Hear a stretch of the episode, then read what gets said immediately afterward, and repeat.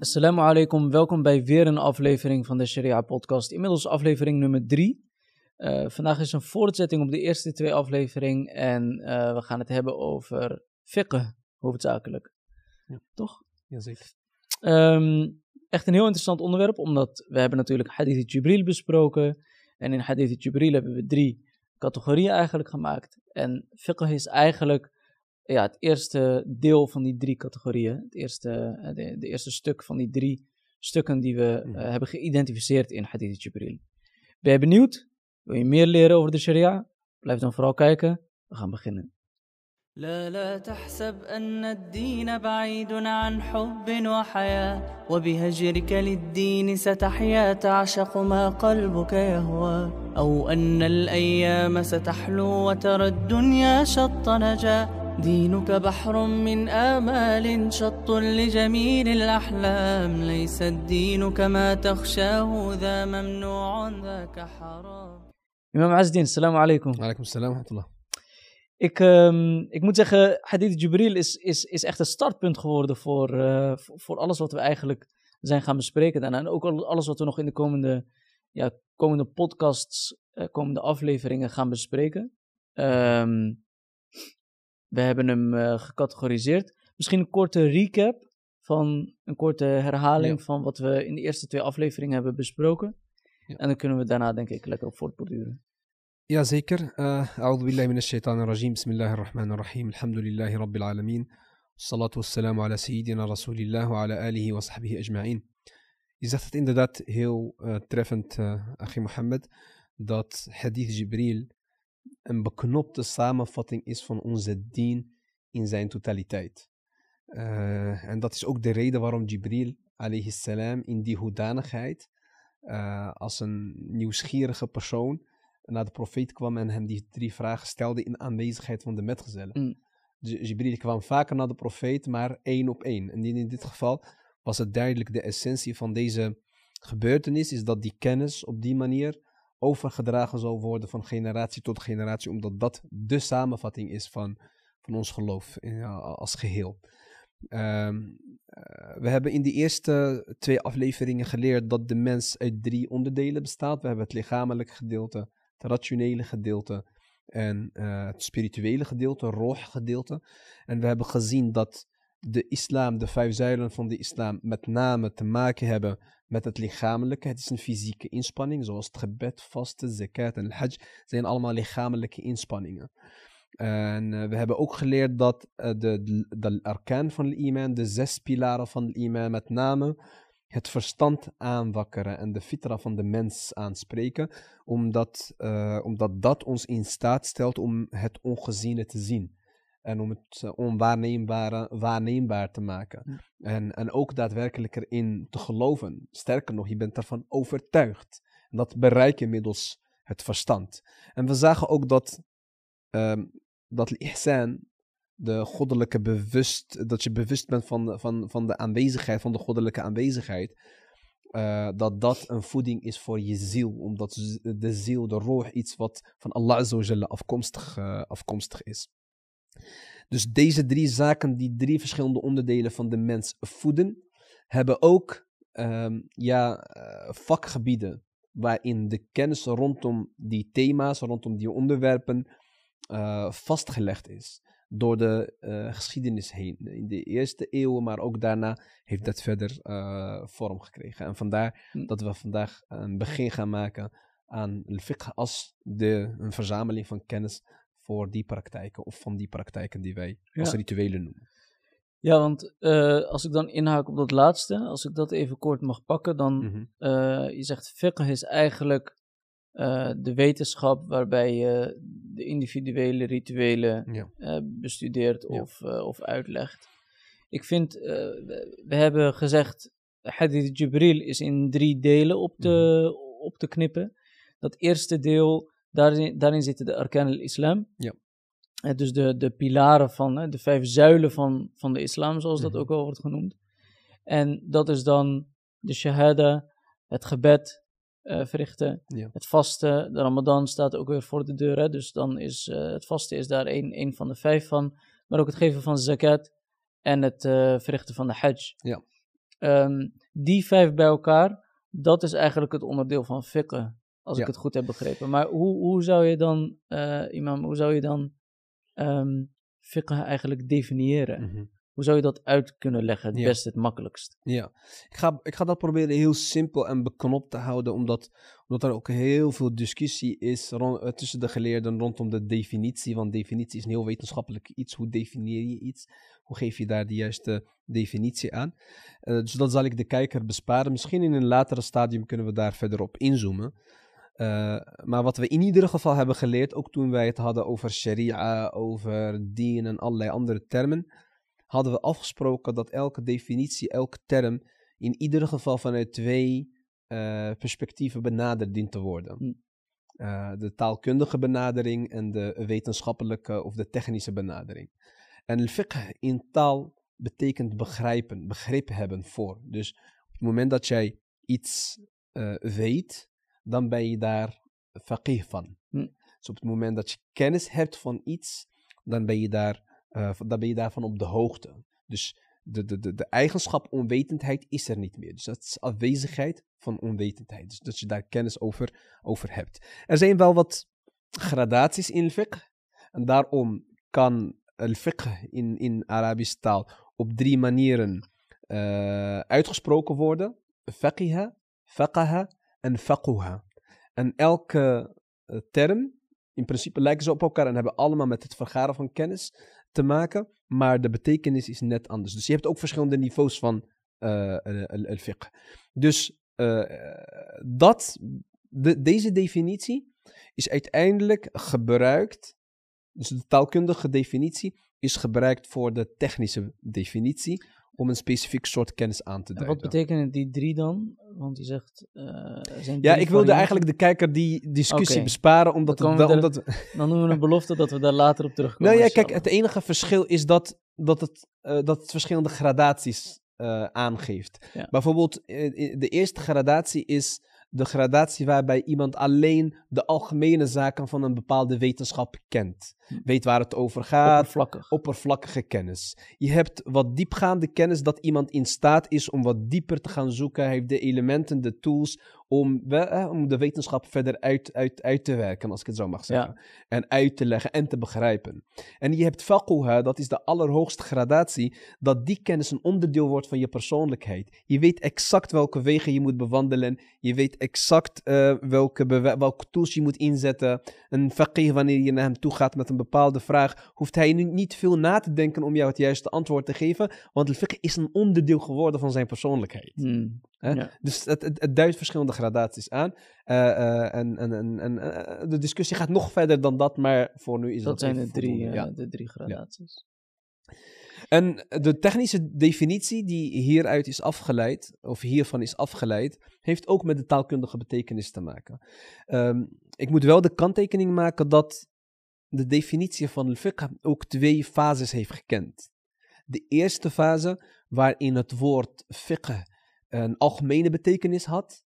Dus eigenlijk alle, alle soorten kennis over het geloof, over onze dien, over onze godsdienst, werd ook fiqh genoemd. Dus zowel aqida, fiqh als eh ihsan. Eigenlijk alle drie onderdelen van de hadith Jibril werden gewoon onder de algemene noemer Precies. geschaard. Precies, omdat het de kennis is van sharia. Ja. Dus als iemand kennis heeft van sharia die alle, alle drie elementen bevat, dan, dan is die een faqih, hij heeft daar kennis van. Ja. Eh, eh, later heeft het woord fiqh andere betekenis gekregen. Zo zien we bijvoorbeeld, eh, voordat ik naar het volgende punt ga, zien we dat imam Abu Hanifa een boek heeft geschreven en hij noemde hem, hij noemde dat boek, hij noemde het Al-Fiqh al-Akbar, de grote fiqh. En daarmee bedoelt hij al-Aqida en niet de fiqh eh, van de, de, de rituelen, van de handelingen van de persoon. ja, ja. Maar nu, als wij dat woord ergens in een fiqh-boek lezen of in een eh, theologieboek, dan wordt er over het algemeen een specifieke wetenschap mee bedoeld, die eh, met name te maken heeft met de specifieke handelingen, de praktische handelingen van een Dus waar het vroeger eigenlijk de hele hadith Jibril besloeg, beslaat het tegenwoordig onder de mensen Ja. het begrip van het woord fiqh, als we dat gebruiken, alleen het eerste deel waarbij het gaat over de praktische handelingen. De praktische handelingen. Ja. Dus niet alleen de vijf zuilen, Ja. maar de praktische handelingen. Dus elke handeling die een gelovige verricht. Ja. Wanneer je naar de moskee gaat, wanneer je wudu doet, wanneer je vast, wanneer je zakat hebt, interacties, omgang Want die hebben wel allemaal te maken met die, die vijf zuilen. eh, Die- eh, kunnen daarmee gelinkt worden, deel. maar ook bijvoorbeeld huwelijken als, en scheidingen, eh, weet je, borstvoeding geven, interacties zoals ik zei, rente, leningen, al, allerlei, allerlei Alledaagse zaken, zaken. Alledaagse, alledaagse zaken, inderdaad. Dus niet alleen de rituelen die jouw band met Allah Azza wa Jalla versterken, maar ook onderling als mensen, hoe je met elkaar dient om te gaan. Zometeen gaan we denk ik beter de, zeg maar, de structuren van de, Beter van de van fiqh even Ja, kort ja, ja. eh, toelichten. Maar wat definitie betreft, el fiqh gaat dus over de praktische handelingen. Zo met ook al-ahkam al-amaliya. De, de dingen die je doet. Eh al-mustanbatatu die afgeleid zijn. Dus je, je geeft het een bepaalde label. Elke handeling geef je een bepaalde label. Of het is halal, of eh, het is verplicht, wajib, of fard, of sunnah, of makruh, of haram. Je geeft het een label. Het heeft een oordeel, een hukm. Hmm. Misschien als we tijd hebben, kunnen we straks ook een hukm even Ja. verder eh, uitleggen en definiëren. Maar die handelingen die dus een mens doet, krijgen een hukm, een oordeel. Want elke handeling heeft een bepaalde oordeel. Of het is aangeraden, of verplicht, of halal. Ehm, en op het moment dat je dat doet, dan kijk je naar waar je de, waar je de hukm op baseert. Waar, waar je dat oordeel op baseert. En dat noemen we dalil. Bewijs. Ja. Ja? Bewijs dat is Koran of eh Sunnah. Al-fiqh is die kennis. Die kennis die jou een oordeel geeft over de praktische handelingen van een persoon, afgeleid van specifieke bewijzen. Uit de Koran of uit de Sunnah. Het is een beetje ingewikkeld. Ja, ik, wilde, ik- ik, ik, dacht, we gaan die rustig eh, Ja. opbouwen eh, om daar te komen. Maar dat is, dat, eh, het is goed dat we nu al een soort van algemene uitleg hebben over Ja. hoe dat er ongeveer uitziet. En zometeen dan de puzzelstukjes. Want het is, het is eh, een onderdeel van de definitie. kunnen- Ik, ik, ja, ik zal proberen om het iets, iets, la- iets dremp- laagdrempeliger te houden. Maar dat is een onderdeel van de definitie. De definitie van fiqh is dat het inderdaad te maken heeft met handelingen van de persoon. eh, waarbij een bepaalde oordeel aan Mhm. geplakt wordt. Afgeleid van een specifieke bewijs uit de Koran of uit de Sunnah of andere adilla die daarvoor gebruikt worden. Oké, dat, is- dat, dat is heel interessant, die uitleg. En dat is dus dan de technische, de vakkundige uitleg Mhm. die bij het woord fiqh hoort. Ja. Ik denk dat er een aantal puzzelstukjes in zitten die we zo meteen echt nog wel op Ja. hun plaats, beter op hun plaats kunnen stellen als we meer hebben gehoord over die definiëring. Mhm. Want die twee fases, eh, is dat het enige wat we dan zeg maar, nog kunnen onderscheiden in de definitie van fiqh? Of is er meer onderscheid te maken in de definitie van fiqh? we we, hebben net de drie soorten, eh, daar ging het dan om gradaties. Ja. We hebben ook historisch twee soorten eh, Mhm. begrippen gehoord van het, van het woord fiqh. klopt. Is er meer dan dat onder de geleerden? En we hebben dus inderdaad de taalkundige en de technische betekenis van het woord fiqh. Dus Ja. dat zijn drie benaderingen. Ja. De gradaties, de historische ontwikkeling van fiqh en de taalkundige of de technische betekenis. Ehm, voor nu is dat denk ik voldoende. Ja. We kunnen natuurlijk eh, verder, ehm, eh, dit, eh, verder, dit verder uitwerken. Alleen ik denk dat we dan te veel ja, afdwalen. Afdwalen, oké. Ja. Ehm, dan is er natuurlijk, voor zover ik weet, ook nog een verschil tussen de usuliyun, zoals het heet, en de fuqaha. Ja, ehm, omdat het twee disciplines zijn. Beide houden zich bezig met het dalil, met Dus de bewijzen. de bewijzen. Alleen de benadering is anders. Usul fiqh houdt zich bezig met de algemene bewijzen. Dat zijn de usuliyun. Dat zijn de usuliyun. Dus dat is een groep geleerden die de usuliyun noemt. Die de fundamenten, Die zijn gespecialiseerd in de fundamenten van, de fiqh. Van, van, van de fiqh. Ja. Oké. Dus eigenlijk waar de fiqh op is gebouwd. Ja. Om een voorbeeld te geven. Fuqaha zijn geïnteresseerd in specifieke bewijzen over specifieke handelingen. Een specifieke handeling is het gebed, as-salah. Mhm.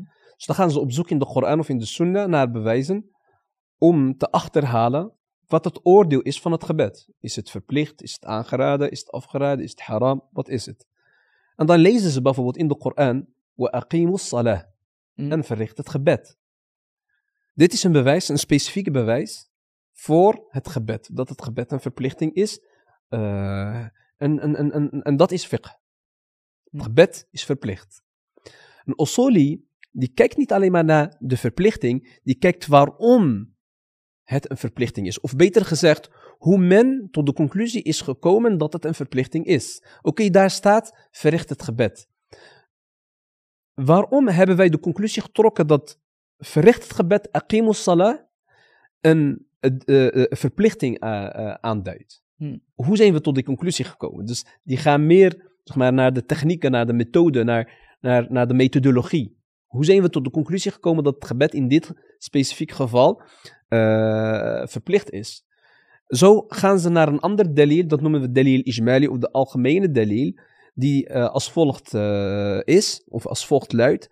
En dat is al-wujub, of al- al-amr.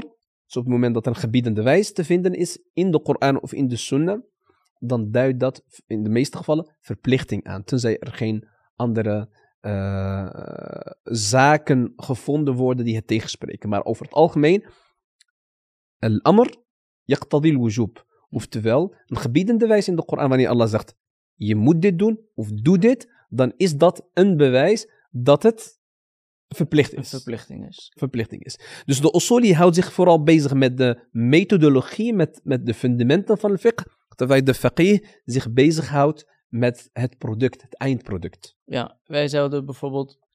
Ik heb dan zelf Nederlandse recht gestudeerd en dan zou je bijna zeggen dat de Osoli die houdt zich bezig met de, vorm, de formele kant, hè, de manier waarop iets tot stand komt, of waar, exact. de route die je aflegt om bij een bepaald oordeel te kunnen komen. Terwijl de faqih zich meer bezighoudt met wat het oordeel dan daadwerkelijk Exact. is. Het, het, het materiële deel Ja, ervan. Het inhoudelijke deel. En daarom heeft de faqih veel meer te maken met de gewone mensen. Hm. Dus de gewone mensen gaan naar een faqih om antwoord te, te krijgen op hun vraag. Hij zegt bijvoorbeeld, ik heb dit en dit gedaan, is dit halal of haram? Geeft hij daar een antwoord op. Maar een usuli, die onderbouwt dat vanuit de methodologie. Het is haram, omdat we dat bewijs hebben. En dat bewijs hebben we op die manier en die manier Processueel. begrepen vanwege die en die fundamenten of heeft een bepaald basisprincipes. proces erbij, Ja. hoe je daar dan komt. Ja, dat, dat, dat, dat is heel interessant, maar dat betekent dus ook dat je ehm, tot verschillende antwoorden kan komen.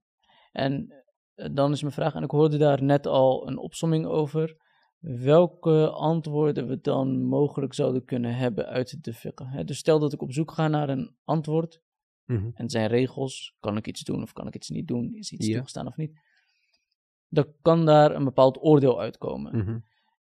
Is dat automatisch dan ook fiqh? Of, Ja, dat oordeel, dus de kennis, Mhm. die je vergaart over dat specifiek geval of dat, die specifieke handeling, dat is. Dat is wat wij noemen eh al-fiqh. En al-fiqh is essentieel, omdat, omdat al-fiqh niks anders dan, is dan de richtlijnen die je, eh, die je, moet, die je moet volgen. Al-fiqh is datgene wat je in het leven zou moeten doen. Daarom is het essentieel. Hm. Eh, ik denk dat wij, zeker in de context waarin we leven, veel te weinig doen met de fiqh. De fiqh werd in de eerste generatie, generaties, maar ook, sterker nog, als we kijken naar alleen naar de Marokkaanse geschiedenis. Ik heb eh, een tijd geleden een eh, geleerde horen spreken over de geschiedenis van Fez. En hij zei iets heel moois, iets heel treffends. Ehm, en hij zei, hij zei dat de bewoners van Fez, van stad Fez, de fiqh-regels als een eh, onderwerp van hun dagelijks gesprek beschouwden. Mm. Dus transacties, talak. Fiqh was, was zeg maar aanwezig in het dagelijks leven. Dus zelfs de, niet eens de fuqaha, de geleerden, maar zelfs de gewone mensen hielden zich bezig met allerlei vraagstukken, omdat het jouw geloof is. Fiqh is jouw geloof. Fiqh is halal en haram, wat je zou moeten vermijden en wat je zou moeten doen. Meestal leren we alleen maar het gebed, het salah, zakah. Zakah, als we dat nog doen. Hm. Heel weinig mensen die daar echt kennis van hebben. En als je naar de hajj gaat, probeer je de rituelen van hajj te kennen. Maar in alles wat je doet, wanneer je naar Albert Heijn gaat, daar is de fiqh van toepassing. Wanneer je iets koopt, wanneer je iets verkoopt, wanneer je zelfs op marktplaats iets haalt, daar is fiqh van toepassing. Wanneer je iets online koopt met uitstel van betaling, is dat halal of haram? Dan maak ik één uitstapje, want ik zou ook, als ik kijker ben, en dan zou ik kunnen denken, ja, dat gaat wel heel ver, dat ik in alles wat ik doe in mijn dagelijks leven eigenlijk rekening moet houden met, is dit halal of is dit haram? Is dit halal? Bestaat de islam dan alleen uit halal en haram? Ja, nee, het moet niet een obsessie worden, inderdaad. En daarom dient het gebaseerd te zijn op kennis. Hm. Alhamdulillah, onze sharia is heel eenvoudig. We hebben het vaker gezegd. Zoals een, een regel heel, eh, heel mooi de sharia samenvat. En dat is al fil il ibaha. De basis van zaken is dat ze toegestaan zijn. Dus het is niet zo dat alles verboden is. Het is toegestaan tenzij het anders, tenzij er een bewijs te vinden is dat het, eh, dat het juist niet zo is. Dus alleen de kennis is heel belangrijk. Je moet weten, als je een handelaar bent, dan zou je wel moeten weten wat de voorwaarden zijn, islamitisch gezien, hè, wat de voorwaarden zijn van een geldig contract. Ja. Eh, als je iets wilt eh, lenen, wat de regels daarvan zijn. Als je iets wilt kopen. Ik, ik geef een heel simpel voorbeeld die wij heel vaak in onze omgeving tegenkomen. En het is duidelijk verboden, maar 99% doet het wel. Hm. En dat is eh, eh, goud, goud inruilen. Heel veel van onze zusters hebben een ring of een armband die verouderd is. Het model is niet meer in de mode. Dan gaan ze naar een juwelier, leveren ze dat in. En laten we zeggen dat het armbandje is eh 20 of 100 gram. Voor het gemak 100 gram eh, zwaar. Dus het gewicht daarvan is 100 Mhm. gram. En dan leveren ze dat in, krijgen ze een nieuwere model die eh, minder, dus qua gewicht minder is. Dus lichter is. Ja. Dus hier in dit geval ruil, ruil je goud met goud, alleen goud voor minder goud. En dat is heel duidelijk in de sharia. Dat is precies wat de rente is. Ja. Dat is Dat verboden. is verboden. Dat is verboden. Maar heel veel mensen beredeneren vanuit de andere kant, ja, maar dat model is duurder. Prima, verkoop jouw oude goud. Pak dat geld. Op het moment dat je dat in je handen hebt, dan mag je een nieuwer model kopen die, die, die duurder is. Dat is geen enkel probleem. Maar de transactie op deze wijze is dat, dat, dat je dus dezelfde essentie, en dat is in dit geval goud, voor exact dezelfde soort goud. Dat je eh, geld teniet doet eigenlijk in het proces. nou ja, je, je, je levert iets in en je krijgt er minder voor terug. Ja, precies. Dat eh, eh, en- Bijvoorbeeld, ja. hè, dat, ik heb Ja. dat vaak met zusters bijvoorbeeld tijdens een lezing als voorbeeld genomen. En 9 van de 10 zeggen ze, ja, dat doe ik ook eigenlijk. Ja. Of dat ze iemand, een juwelier, bijvoorbeeld als ze op vakantie gaan, een juwelier die, die, die hun vader kent. eh, en, en dan kopen ze goud. Zeggen ze, mijn vader komt je morgen wel betalen. Als er bepaalde vertrouwen is, dan gebeurt dat ook heel vaak. Maar dat is ook niet toegestaan. Omdat de muqabada in, in, in, de- in zo'n transactie ver- verplicht is. afrekenen. Dus dat zijn net dingetjes die heel vaak vanzelfsprekend lijken te zijn, maar wel toch wel een, een- een- ja, essentieel zouden kunnen zijn.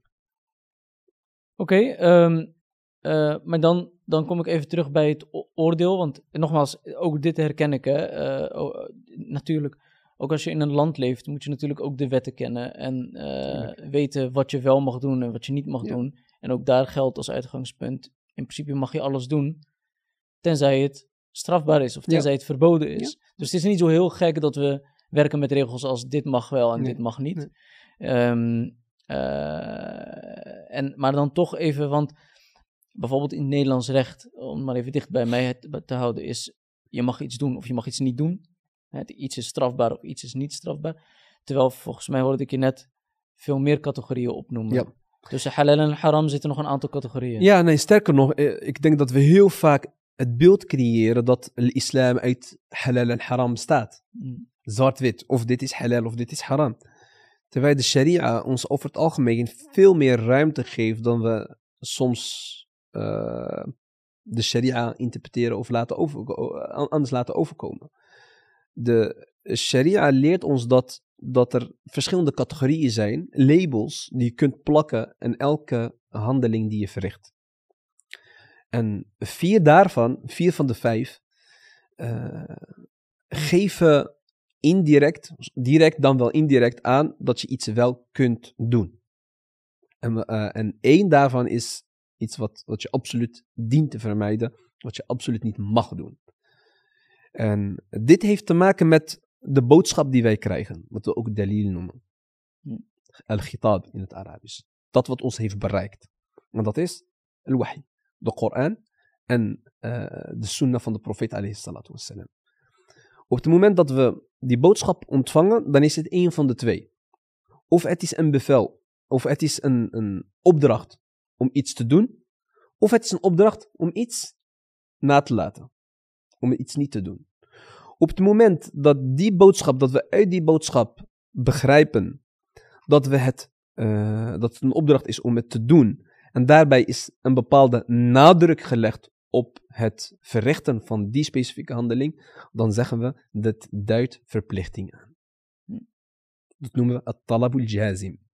Dus met enige klem, eh, met, eh, met enige ehm, eh, Nadruk. nadruk inderdaad, eh, gezegd dat we dit moeten doen. Zoals Dat- salah. Bijvoorbeeld, dit geeft aan dat eh, die specifieke handeling die wij dan moeten verrichten een eh, verplicht is.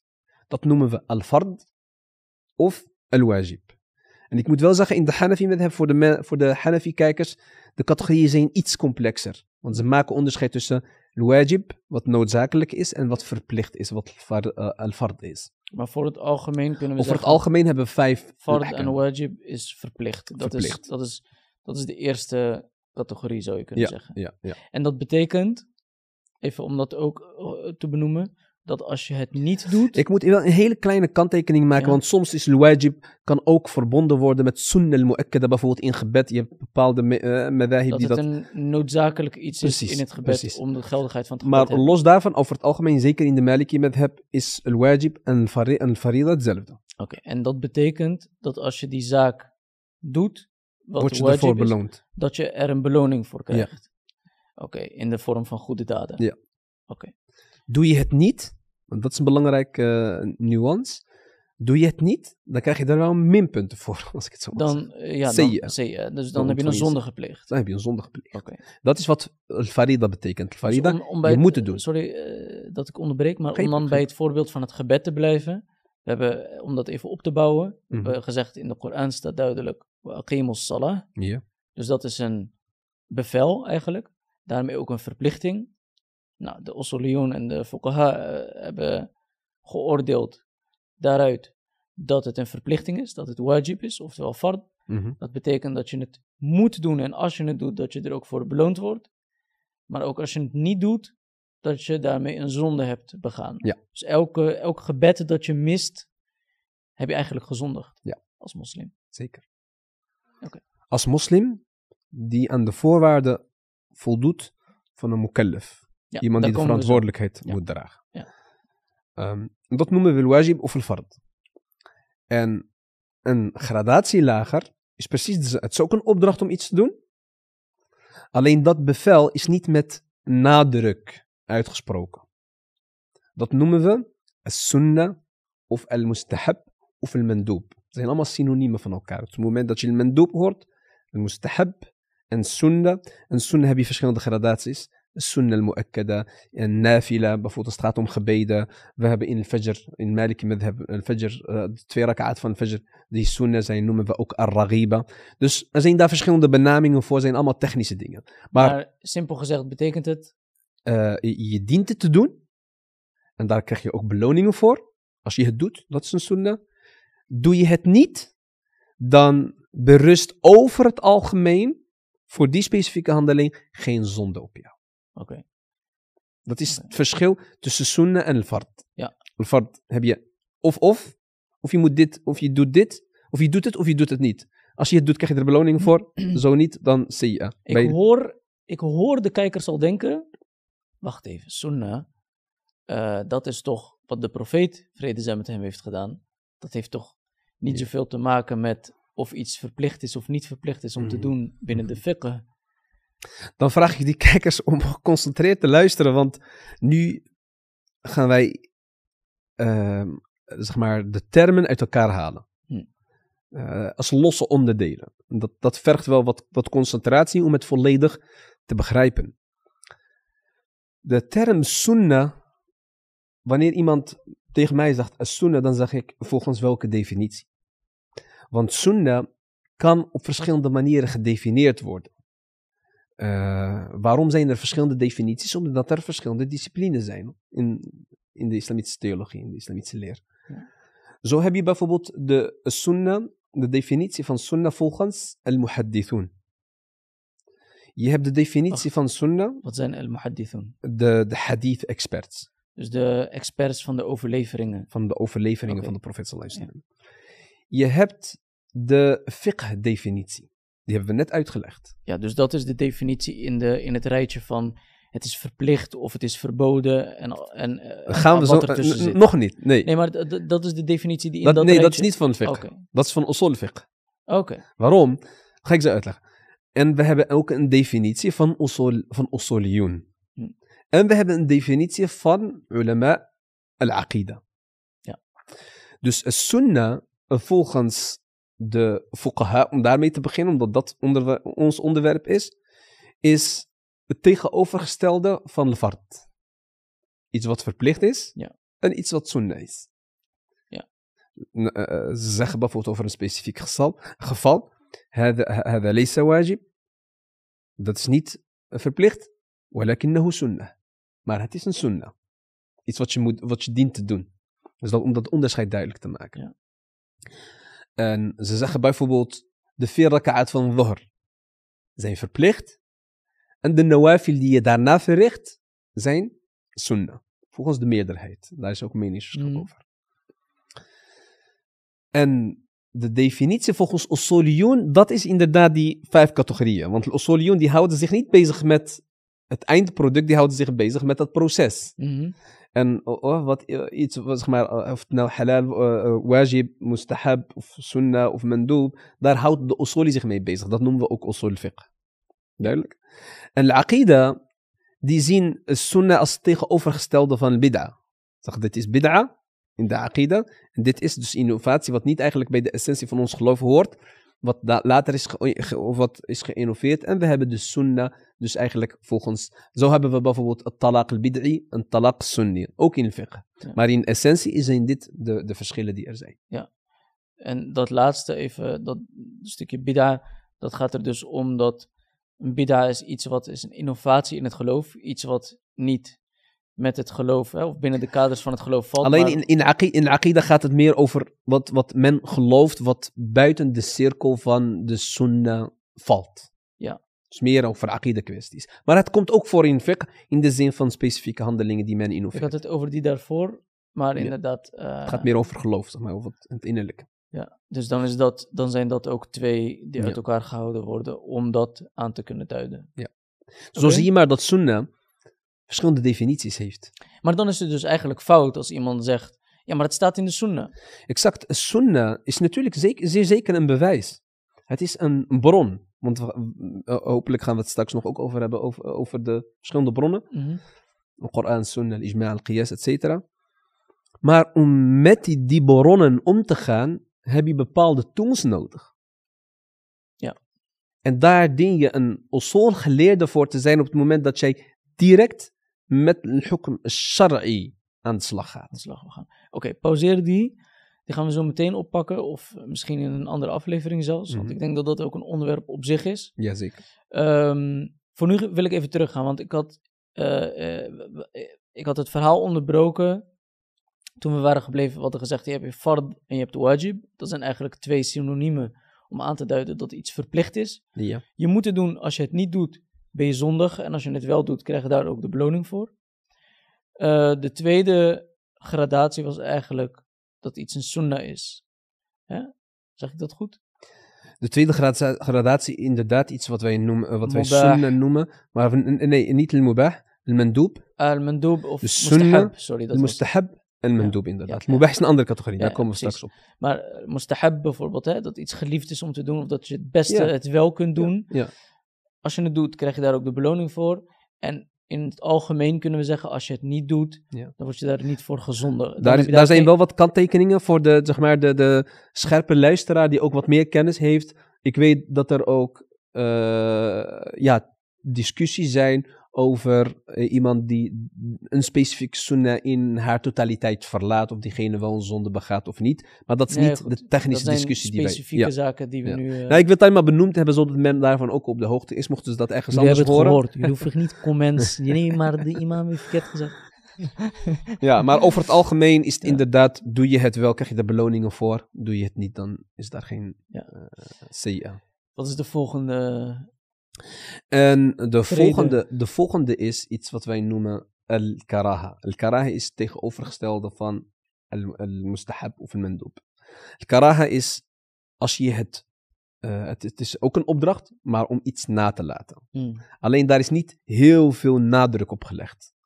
En eh, dat geeft je enige ruimte, zeg maar, om zelf te kiezen. Doe je het niet, eh, krijg je er over het algemeen beloningen voor.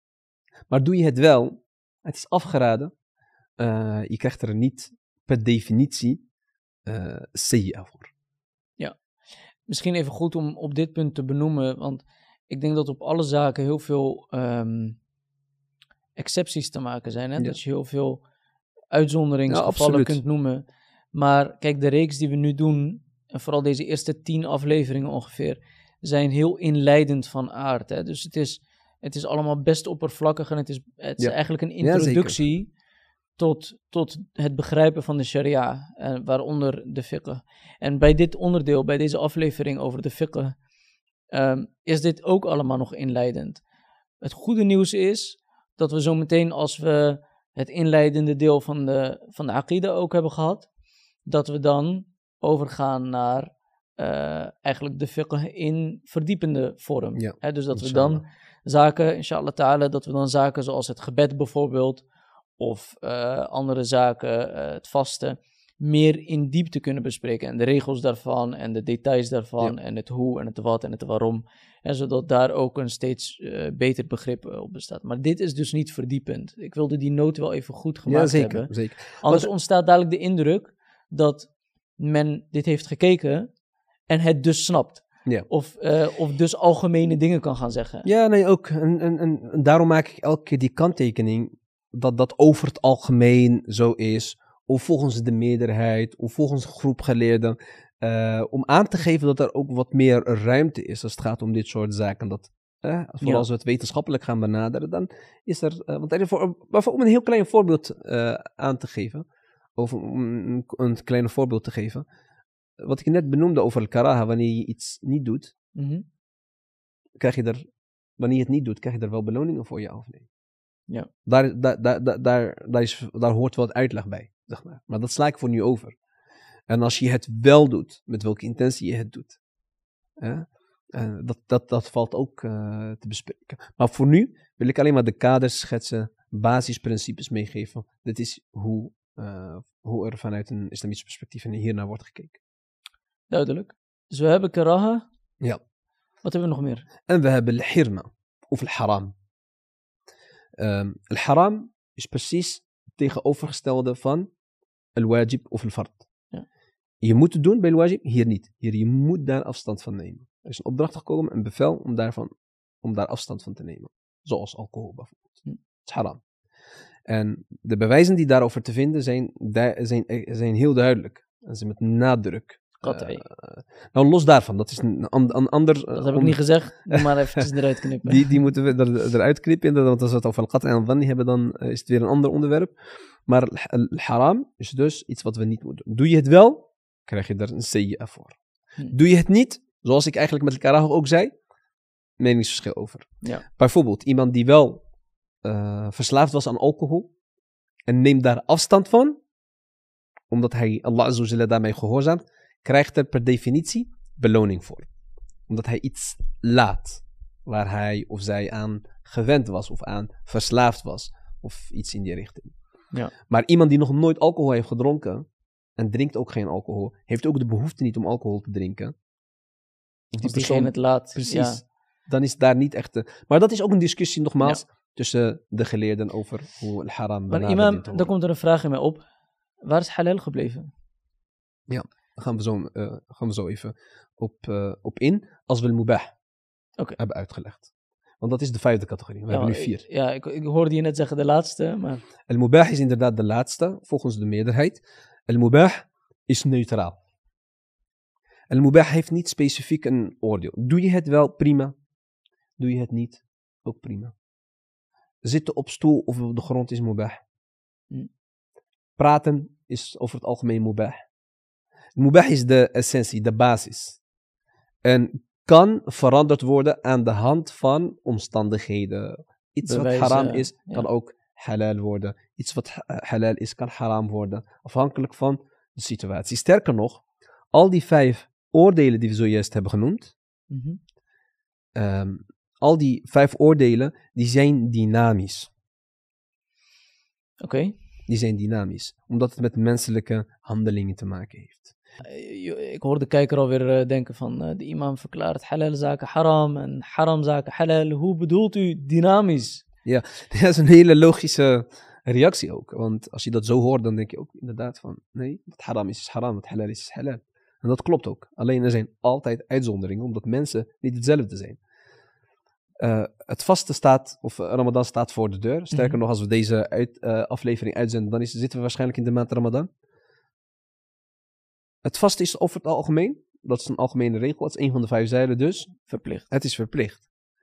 Maar is het verplicht voor een chronisch zieke persoon die niet in staat is om te vasten? Nee. Sterker nog, als hij enige, als hij eh, zeker is, of als hij een aantal artsen, betrouwbare artsen, heeft gesproken en die hem allemaal hebben verteld dat wanneer hij eh, zal vasten en zijn medicijnen bijvoorbeeld niet zal innemen, dat hij direct eh, dood zal gaan, Of ernstige schade aan zijn lichaam. ernstige schade, dan is hij zelfs verplicht om te eten. Dus dan is het Dan is het verboden, voor hem om te vasten. Dus het oordeel dat het eigenlijk verplicht was, wajib of fard voor hem was om te vasten, verandert naar dat het haram voor hem is geworden om te vasten. Ehm, m- m- mensen die op reis zijn. Het is voor hen niet verboden om te vasten, als ze natuurlijk een bepaalde afstand hebben afgelegd. Hè. Dat is meningsverschil. Dus het geleerde maar laten we vanuit 85 kilometer eh, uitgaan. Ehm, dan is het voor, eh, voor de reiziger beter om te vasten. En tasomu, lakum. Het is beter. Maar het is, niet, het is niet meer verplicht. Maar als diegene vast, ook prima. Het vaste wordt is geldig. Het wordt geaccepteerd. Wordt het dan een wordt het dan mubah? Nee, het gaat niet. Het is nog steeds verplicht. Alleen in zijn specifieke situatie heeft hij, heeft hij vrijstelling. Oké. Dat noemen we, dat noemen we rochsa. Ja, ja. Vrijstelling gekregen. Duidelijk? Eh, en daarom zeg ik dat ze dynamisch zijn. Het huwelijk bijvoorbeeld. Is het over het algemeen, volgens de overgrote meerderheid van geleden, is het aangeraden. Mm. Je kan niet zeggen het is verplicht. Maar het kan verplicht worden voor iemand die zijn lusten niet meer in bedwang kan houden en daardoor zeker in zina zou kunnen vervallen. Buitenechtelijke Buiten handelingen. inderdaad. Dus zina overspel. Als iemand eh, zeker van, zeg maar, eh, de zekerheid heeft bereikt dat hij in overspel, of dat hij overspel zal plegen op het moment dat hij niet zou trouwen, dan is trouwen in zijn specifieke situatie of in haar specifieke situatie verplicht. Maar als iemand bijvoorbeeld een besmettelijke ziekte heeft, waardoor hij zijn toekomstige partner kan schaden, dan kan het voor die persoon dan verboden worden om te trouwen. Omdat hij daarmee andere zijn levens in gevaar brengt. Mm. Dus het is heel dynamisch. Ehm, en het zijn over het algemeen ook allemaal inspanningsplichten. Hajj bijvoorbeeld. De vijf zuilen De vijf de- van de fiqh, Ja. waar we het over op hadden. hadith shahada na, want dat is iets wat je uitspreekt. Maar zelfs dan, als je bijvoorbeeld onder dwang, of eh, wanneer iemand jou bedreigt, eh, om tegenovergestelde van shahada, om een koffer uit te spreken, dan is dat niet geldig. Die koffer die je dan uitspreekt, het ongeloof wat je dan uitspreekt, is niet geldig omdat je het niet uit het hart hebt uitgesproken. Omdat je in een levensbedreigende situatie verkeerde. Precies. Precies. Hetzelfde geldt voor het gebed. Maar het gebed is de enige, de enige ritueel die je altijd kunt en moet verrichten, tenzij het echt niet anders kan, zoals een situatie waarin je bedreigd wordt, of waarin sommige, volgens sommige geleerden, waarin je geen water hebt of middelen om, eh, om te reinigen, ook eh, de alternatieven, eh, een alternatief zoals. Eh, maar buiten dat om, dien je altijd te bidden, of je nou zittend of liggend, of alleen maar met je hart, met je ogen kunt bidden, ook prima, als je maar het gebed verricht. Ja. Maar de rest, bijvoorbeeld zakah, als je niet rijk bent, ontvang je zakah. Eh, Al-Hajj, de, de be- bedevaart, als je niet gezond genoeg bent om op een reis te gaan, dan vervalt deze verplichting. Ja. Ehm, eh, het vasten ook, daar hebben we ook voorbeelden van gegeven. Het zijn allemaal inspannings, inspanningsplicht. Oké, ehm, ik denk dat we zo een goed basisbegrip hebben van wat fiqh is. Mhm. Maar eh, dan is natuurlijk de volgende vraag: hoe kom ik als leek dan tot de fiqh-regels? Kan ik niet gewoon bijvoorbeeld, als het dan zo werkt, kan ik niet bijvoorbeeld de Koran erbij pakken en Sahih Bukhari erbij pakken en dan kijken en zeggen van nou, dit staat hier en dit staat daar, dus de regel die ik hieruit haal is dit. Mhm. En het staat er ook gewoon zwart op wit. Dus dan, Ja, maar dat is niet het werk van een leek. Het is het werk van een mujtahid. Een mujtahid is iemand die tools heeft, die hem in staat stellen om de bewijzen, dus de Koran en de Sunnah, maar ook andere bewijzen, op de juiste manier te interpreteren. Natuurlijk is het altijd aangeraden om de Koran open te slaan, om die proberen te begrijpen, daar inspiraties uit te halen, om tadabbur te doen, eh, dus nadenken, overpeinzen, reflecteren op de Koran is altijd goed. Maar op het moment dat je al-ahkam, dat je regels daaruit wilt halen, dan dienen we ons te realiseren dat dat bepaalde tools vergt, bepaalde vaardigheden, bepaalde expertise. hmm, En zolang je dat niet hebt, ben je niet in staat om te zeggen dit is halal of dit is haram omdat het in de Koran staat.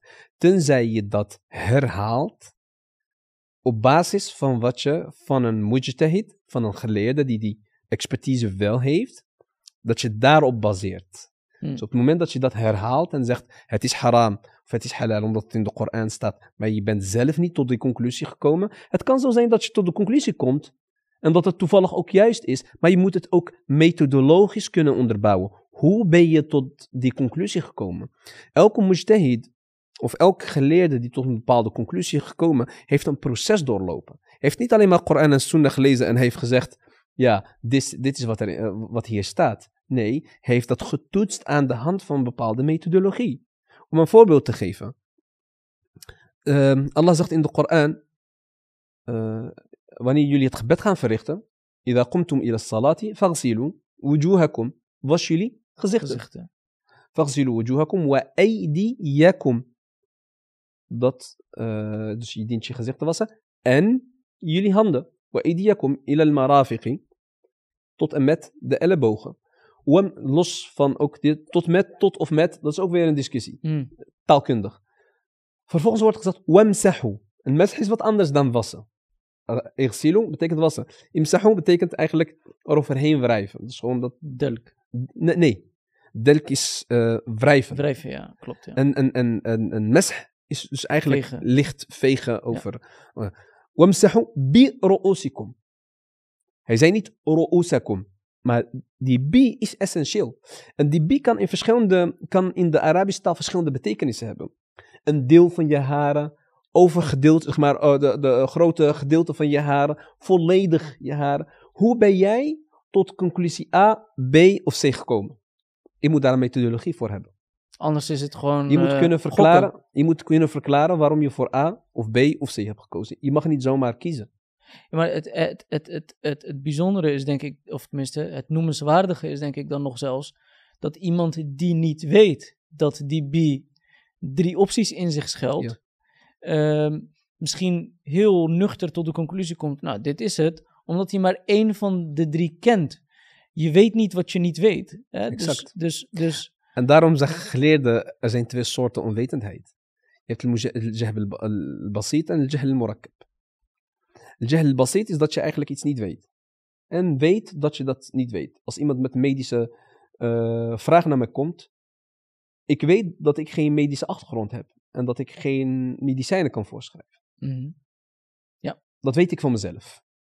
Maar er zijn mensen die een complexe vorm van onwetendheid hebben. En dat noemen we jahl murakkab. Hij weet het niet. En denkt dat hij, dat hij het weet. En weet dat hij het niet weet. Beetje complex, daarom zeg ik. Dus het Ja. is dubbele onwetendheid, als ik het zo mag zeggen. Hij weet het niet. En hij weet ook niet dat hij het niet weet. Zoals wat, het voorbeeld wat je net ja, gaf. ja, ja. Hij denkt bi betekent met, want ja, in het Nederlands hebben we ook alleen maar het woord met. Ja. Ja, maar weet niet dat in de taal misschien 12 of 13 eh, betekenissen heeft. Ja. Welke van de betekenissen, Allahu alam. Maar je had de letter wow alleen maar ooit Ja, 27 functies. De wauw, de thumma, eh, ba, eh, maar ook andere, die L van ta'rif. Ja.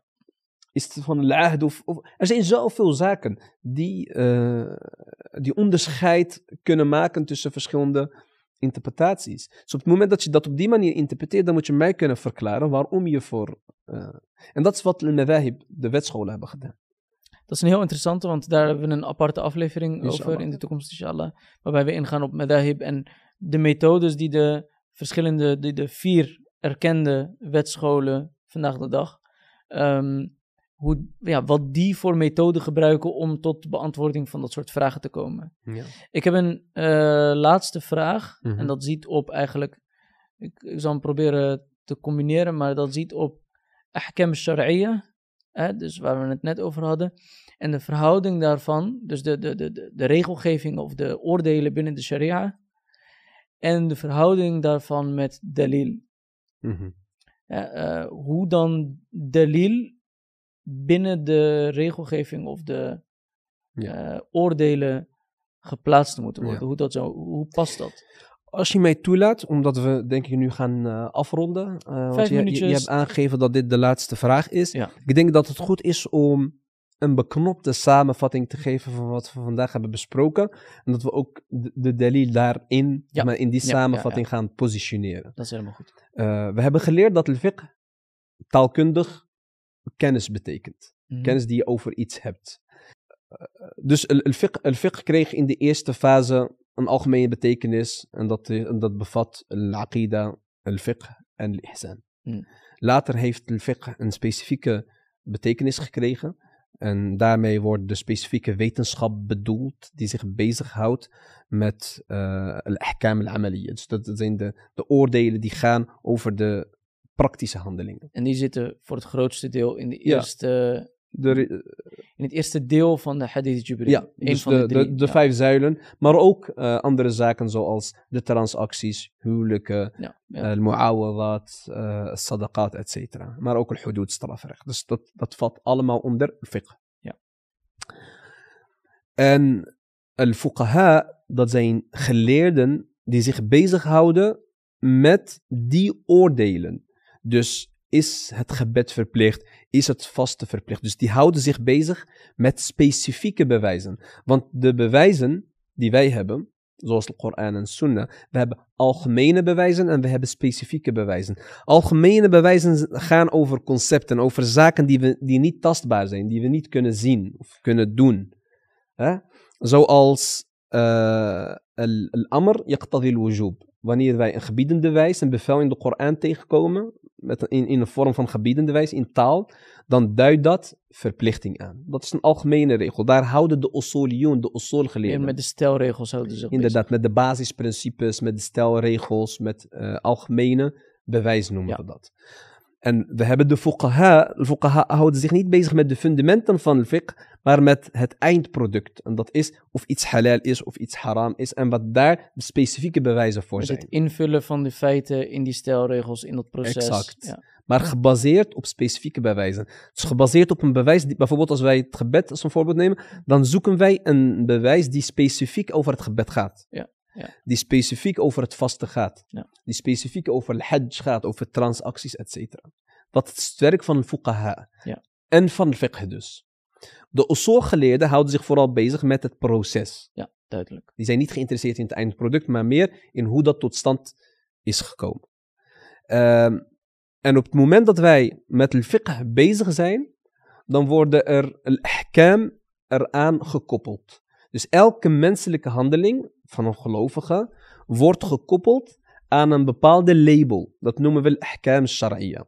Waarom al-ahkam shari'a? Omdat we andere soorten oordelen hebben. We hebben ook rationele oordelen en we hebben experimentele oordelen. Maar we hebben het hier over oordelen en ahkam die betrekking hebben op eh, de handelingen van een gelovige, die aan de voorwaarden voldoet van een mukallaf, oftewel iemand die de verantwoordelijkheid dient en moet dragen. Dus iemand die bij zijn verstand is, iemand die volwassen is, volwassenheid heeft bereikt, niet 18 jaar, maar religieuze volwassenheid, die geen kind is en niet onder dwang zit of in slaap is of wat dan ook. Dus Ja. die volledig is, volledig eh, eh, met Bij zijn, verstand is. Bij verstand is, inderdaad.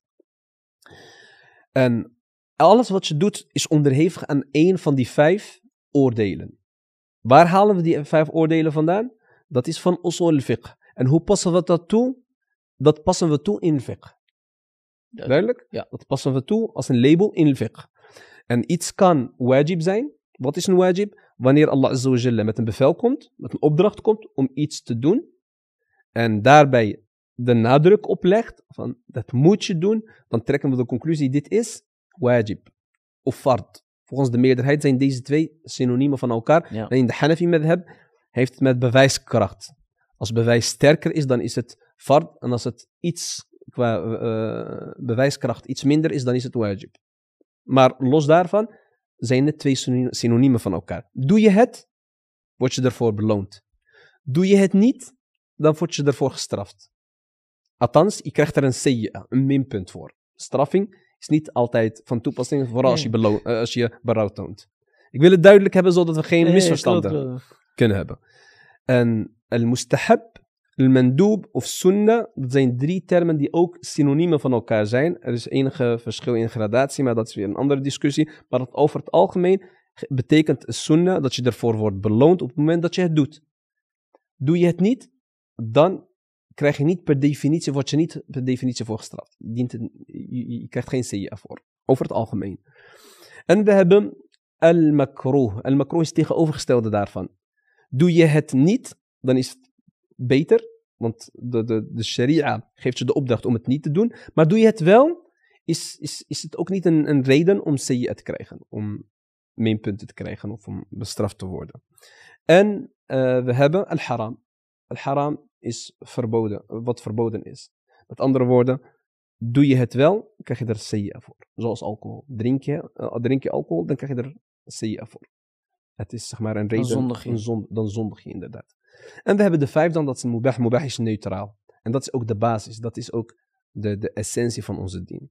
Haram, eh al-wajib, al-makroh, dat zijn allemaal uitzonderingen van de norm. En de norm is altijd al-ibaha. Dat is hoe het altijd eh, wordt eh, neergezet. Mhm. Dat is een beknopte samenvatting van wat we in, in de afgelopen drie kwartier hebben besproken.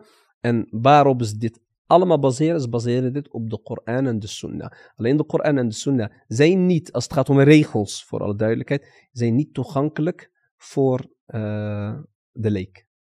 Het is niet iets waar de leek zich mee bezig dient te houden. Het is aan de geleerde die de tools, de wetenschappelijke tools en expertise en vaardigheden heeft om zelf met die bewijzen aan de slag te gaan. Anders kan je hele, eh, eh, tot hele vreemde conclusies komen, omdat je niet beschikt over de middelen die jou in staat stellen om het op een correcte wijze te begrijpen. En wat, wat, Sjazdin, wat betekent het dan eh, voor mij als leek, als ik dan inderdaad, hè, want dank voor die samenvatting, Mhm. maar ik wil ook als leek weten, oké, kan ik iets doen of kan ik iets niet doen? De, ik kan dan dus niet naar de Koran en naar de hadith toe gaan om te Mhm. weten of ik iets wel of niet kan doen, want ik kan het daar niet uit halen. Ik heb daar de tools niet voor, niet de skills voor, niet de wetenschap, niet de kennis voor.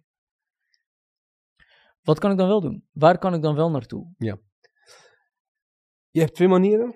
Of je beschikt over literatuur en taal die jou in staat stelt om werken van die geleerden zelf te raadplegen. En eh, dan moet je kijken naar welke madhab je volgt. Daarom denk ik dat het in de volgende afleveringen duidelijker wordt. Dus op het moment dat je ziet hoe de fuqaha eh, tot een bepaalde methodologie, methodologie zijn gekomen en dat het zelfs in de tijd van de profeet aanwezig was dat metgezellen onderling al gingen discussiëren over bepaalde kwesties. Dan ga je ook begrijpen waarom jij als individu niet in staat bent, als je die tools, niet over die tools beschikt om zelf aan de slag te gaan.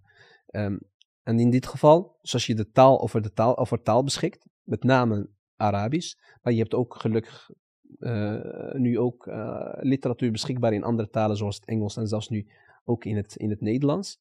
Dus dat je dus een madhab kiest, een, een wetschool kiest, en eh, literatuur van, dat, van die specifieke madhab gaat eh, ja, aanschaffen om te weten wat je moet doen en hoe je dat moet doen. Eh, maar meestal gaan, gaan die zaken over de rituelen, over het gebed, over het vasten, over de zakat, over het hajj. Dus daar hebben we fiqhboeken voor. Eh, die in verschillende talen beschikbaar zijn. En die schaf je aan om te, om te weten wat, wat de voorwaarden zijn van het gebed, wat de voorwaarden zijn van het vasten, wat de verplichte onderdelen zijn van het vasten of van het gebed. Dat leer je uit Ja, boeken. ja. Heb je die mogelijkheid niet, dan is het beste wat je kunt doen, of lessen volgen, of naar specifieke imams of geleerden gaan, of theologen die daar verstand van hebben, en ze over jouw specifieke vraag of eh, kwestie te vragen. Eh, dit is waar ik tegenaan loop, wat is het oordeel daarvan? En niet alle imams zijn in staat om zelf een fatwa te geven, maar dan gaan ze of dat voor je uitzoeken, of gaan naar geleerden om, terug om eh, een fatwa eh, te vragen. Dus een leek zou daar eigenlijk uit boeken moeten halen, of in contact treden met de lokale imams die zij kennen, die zij vertrouwen. Om, en liever, zoals ik altijd blijf zeggen, die antwoord geven vanuit één specifieke madhab. Ja. Een wetschool. Het belang daarvan eh, zullen we later in deze reeks bespreken. Inshallah ta'ala. de- het uitgaan van wetscholen en het ook eh, plaatsen van alles binnen een wetschool die je dan eh, volgt. Ja. Ehm, want je kunt daar genuanceerd over denken, maar ik denk dat, dat, dat we in, in ieder geval één aflevering daar wel Ja. goed op in kunnen gaan. Wat, wat, sorry, het laatste, want het antwoord van die imam of van die geleerde is voor die leek een bewijs. Ja. Een, een bewijs, een, een leek is niet verplicht om zich bezig te houden met het bewijs. Ja, ik vind dat een interessante, want je hoort natuurlijk vaak eh, Ook als, iemand, ook als iemand een antwoord geeft, of soms zelfs tijdens lessen van een geleerde of van een eh, imam of van een ustad of hoe je het ook wil noemen. Maar dat iemand er dan tussen zit of, die, of online en dan zegt van ja, maar breng maar het bewijs ervan. Ja. Eh, dat men een soort van ehm, verkeerd beeld heeft gekregen. Ja, tuurlijk, alles wat, we zeggen, alles wat we zeggen moet te onderbouwen zijn met bewijzen. Ja. Maar dat betekent denk ik niet dat het bewijs ook aan iedereen moet worden gegeven. Ja, kijk, in een, in een onderwijssetting, tuurlijk is het altijd goed als jij dat deelt met je studenten. Want je moet oefenen om met die bewijzen om te gaan. Ja, dat deden we ook op de universiteit. We gingen niet alleen maar fiqh bestuderen, maar ook de bewijzen van fiqh. Ja. Maar voor een leek is dat niet nodig. Sterker nog, sommige geleerden zijn daar heel streng in en zeggen: je- het is niet eens toegestaan om aan een leek bewijzen te geven, want die bewijzen, eh, daar, hij is niet in staat, of Om zij is niet in staat om ze te plaatsen, om het te begrijpen. Sterker nog, het kan tot de verkeerde conclusies leiden. Dat is hetzelfde alsof je iemand wapens geeft, terwijl diegene de wapens niet weet, de juiste wij- eh, wijze weet te gebruiken. Ja. Dus, dus eh, als je dat in staat was, dan had je niet eens iemand nodig om daar vragen aan te stellen. Ja, ik heb, ik heb een keer een geval meegemaakt en daarmee zal ik dan eh, van mijn kant in ieder geval Mhm. afsluiten. Waarbij iemand inderdaad ergens een, eh, iets had gehoord en de hadith ook erbij had eh, meegekregen. En vervolgens die hadith ging opzoeken en een hadith tegenkwam die ehm, er tegenover stond. Dus Ja. die precies het tegenovergestelde zei. Volgens mij ging het over het vasten op de dag van Arafah of eh, iets in die richting. kunnen. Soms heb je gewoon twee bewijzen die in de eerste instantie tegenstrijdig lijken. tegenstrijdig lijken. En hij is daardoor heel erg in de war geraakt. Ja. En hij heeft maandenlang rondgelopen met die verwarring. Ja. Van eh, dat hij gewoon niet meer begreep en ook niet meer wist hoe dat dan kon. En hij had het gevoel dat hem dingen waren achtergehouden, et cetera, et cetera. Maar toen hij de uitleg kreeg dat de een in een specifiek geval Ja, en de precies. ander een algemene uitspraak was, maar de een was voor specifiek iemand bedoeld. Eh, ik, ik kan het me vaag herinneren hoor, maar toen viel het kwartje. Ja. En ehm, je zag echt dat hij ook wankelde in zijn, in zijn imaan. Kijk, je hebt een rechte achtergrond. Het is ook niet, zeg maar, logisch dat je aan een, eh, hoe noem je de allerhoogste autoriteit in, in, in, de, in een rechtbank, De Hoge Raad. de Hoge Raad, dat je nog om, eh, als, als, als, De Nederlandse leek- rechtssysteem mensen, geen... eh, als je een leek om uitleg gaat. Sorry, ik hoor, als jij zegt de allerhoogste autoriteit...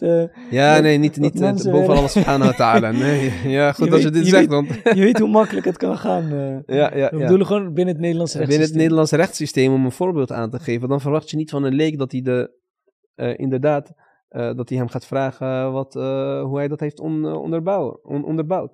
Ja, ja maar zelfs, zelfs als die dat doet, dan kan hij het niet begrijpen. Ik kan je het Nederlands wetboek geven. Dat kun je openslaan. Je kunt er een artikel in vinden. Ja. En tegelijkertijd zien dat iemand een ander soort straf opgelegd krijgt, bijvoorbeeld. Ja. Terwijl je zegt van ja, maar hier staat toch duidelijk ten hoogste dit of dat. En het punt is, je moet het systeem begrijpen en de achtergrond en alle uitspraken die de rechtbanken en de gerechtshoven en de Hoge Raad allemaal hebben gedaan over dat artikel, om te begrijpen waar het vandaag de dag is. Dat artikel is misschien geschreven in, in het jaar 1800. Ja. En eh, twee eeuwen verder hebben we hele andere eh, ontwikkelingen ja. en dynamiek en uitleg Ja. die, die bij de dag van vandaag horen. Dus in die zin wel vergelijkbaar. Ja, ik, ik, ehm, ik vond het een heel interessante aflevering. Ehm, ik denk wel dat het meer nodig heeft hierna. eh, voordat we naar andere onderwerpen kunnen gaan. Dus ik stel voor dat we nog een aflevering doen hierna over fiqh. Waarbij we doorgaan op die bewijzen en op de, eh, de- een stukje van de methode. En hoe het allemaal een beetje tot stand is gekomen. Gewoon om een goed en breder begrip te krijgen van de fiqh. Aan waar vind je wat? Ik Waar, denk ja, precies. ja, Eh, waar kun je wat vinden? Ja. Zodat we vervolgens kunnen doorgaan naar de andere zaken van de hadith Jibril. De tweede en de derde categorie. Namelijk aqida, wat is het? En tazkiyah, en wat is dat? Als we dat hebben gehad, dan denk ik dat we weer terugkomen bij de fiqh. Maar dan het eerste deel van hadith Jibril. En dan hebben we het over eh, de zaken die in dat onderdeel worden genoemd, maar dan conceptueel. Dus de shahada, het gebed, zakat, het vasten en eh hajj verrichten. eh, dat we het daar conceptueel over hebben van wat is het. Ehm, en daarna doen we dan denk ik de wetscholen. Als we dat hebben gehad, dan hebben we denk ik een brede introductie gehad. En dan komt het leuke, want dan duiken we de, dan doen we verdiepend en dan duiken we dus de materie echt in. De fiqh duiken we dan echt in. In de zin van dat we bijvoorbeeld beginnen bij het eh, gebed. En eh, ja, wat, wat zijn de handelingen van het gebed? Wat zijn de verplichtingen van het gebed? Wat maakt het geldig, ongeldig? En wat doe je als dit gebeurt of dat gebeurt? Dat is veel verder. Voor nu zien we jullie graag terug bij eh, de volgende aflevering, die ook gaat over de fiqh, die eigenlijk een voortzetting is op deze aflevering. Dank jullie wel voor het kijken. Assalamu alaikum wa rahmatullahi wa barakatuh. كل أوامره تهدينا وتنادينا للخير ينهانا عن كل طريق يأخذنا نحو الشر فالله رحيم وحليم يدعو دوما للبر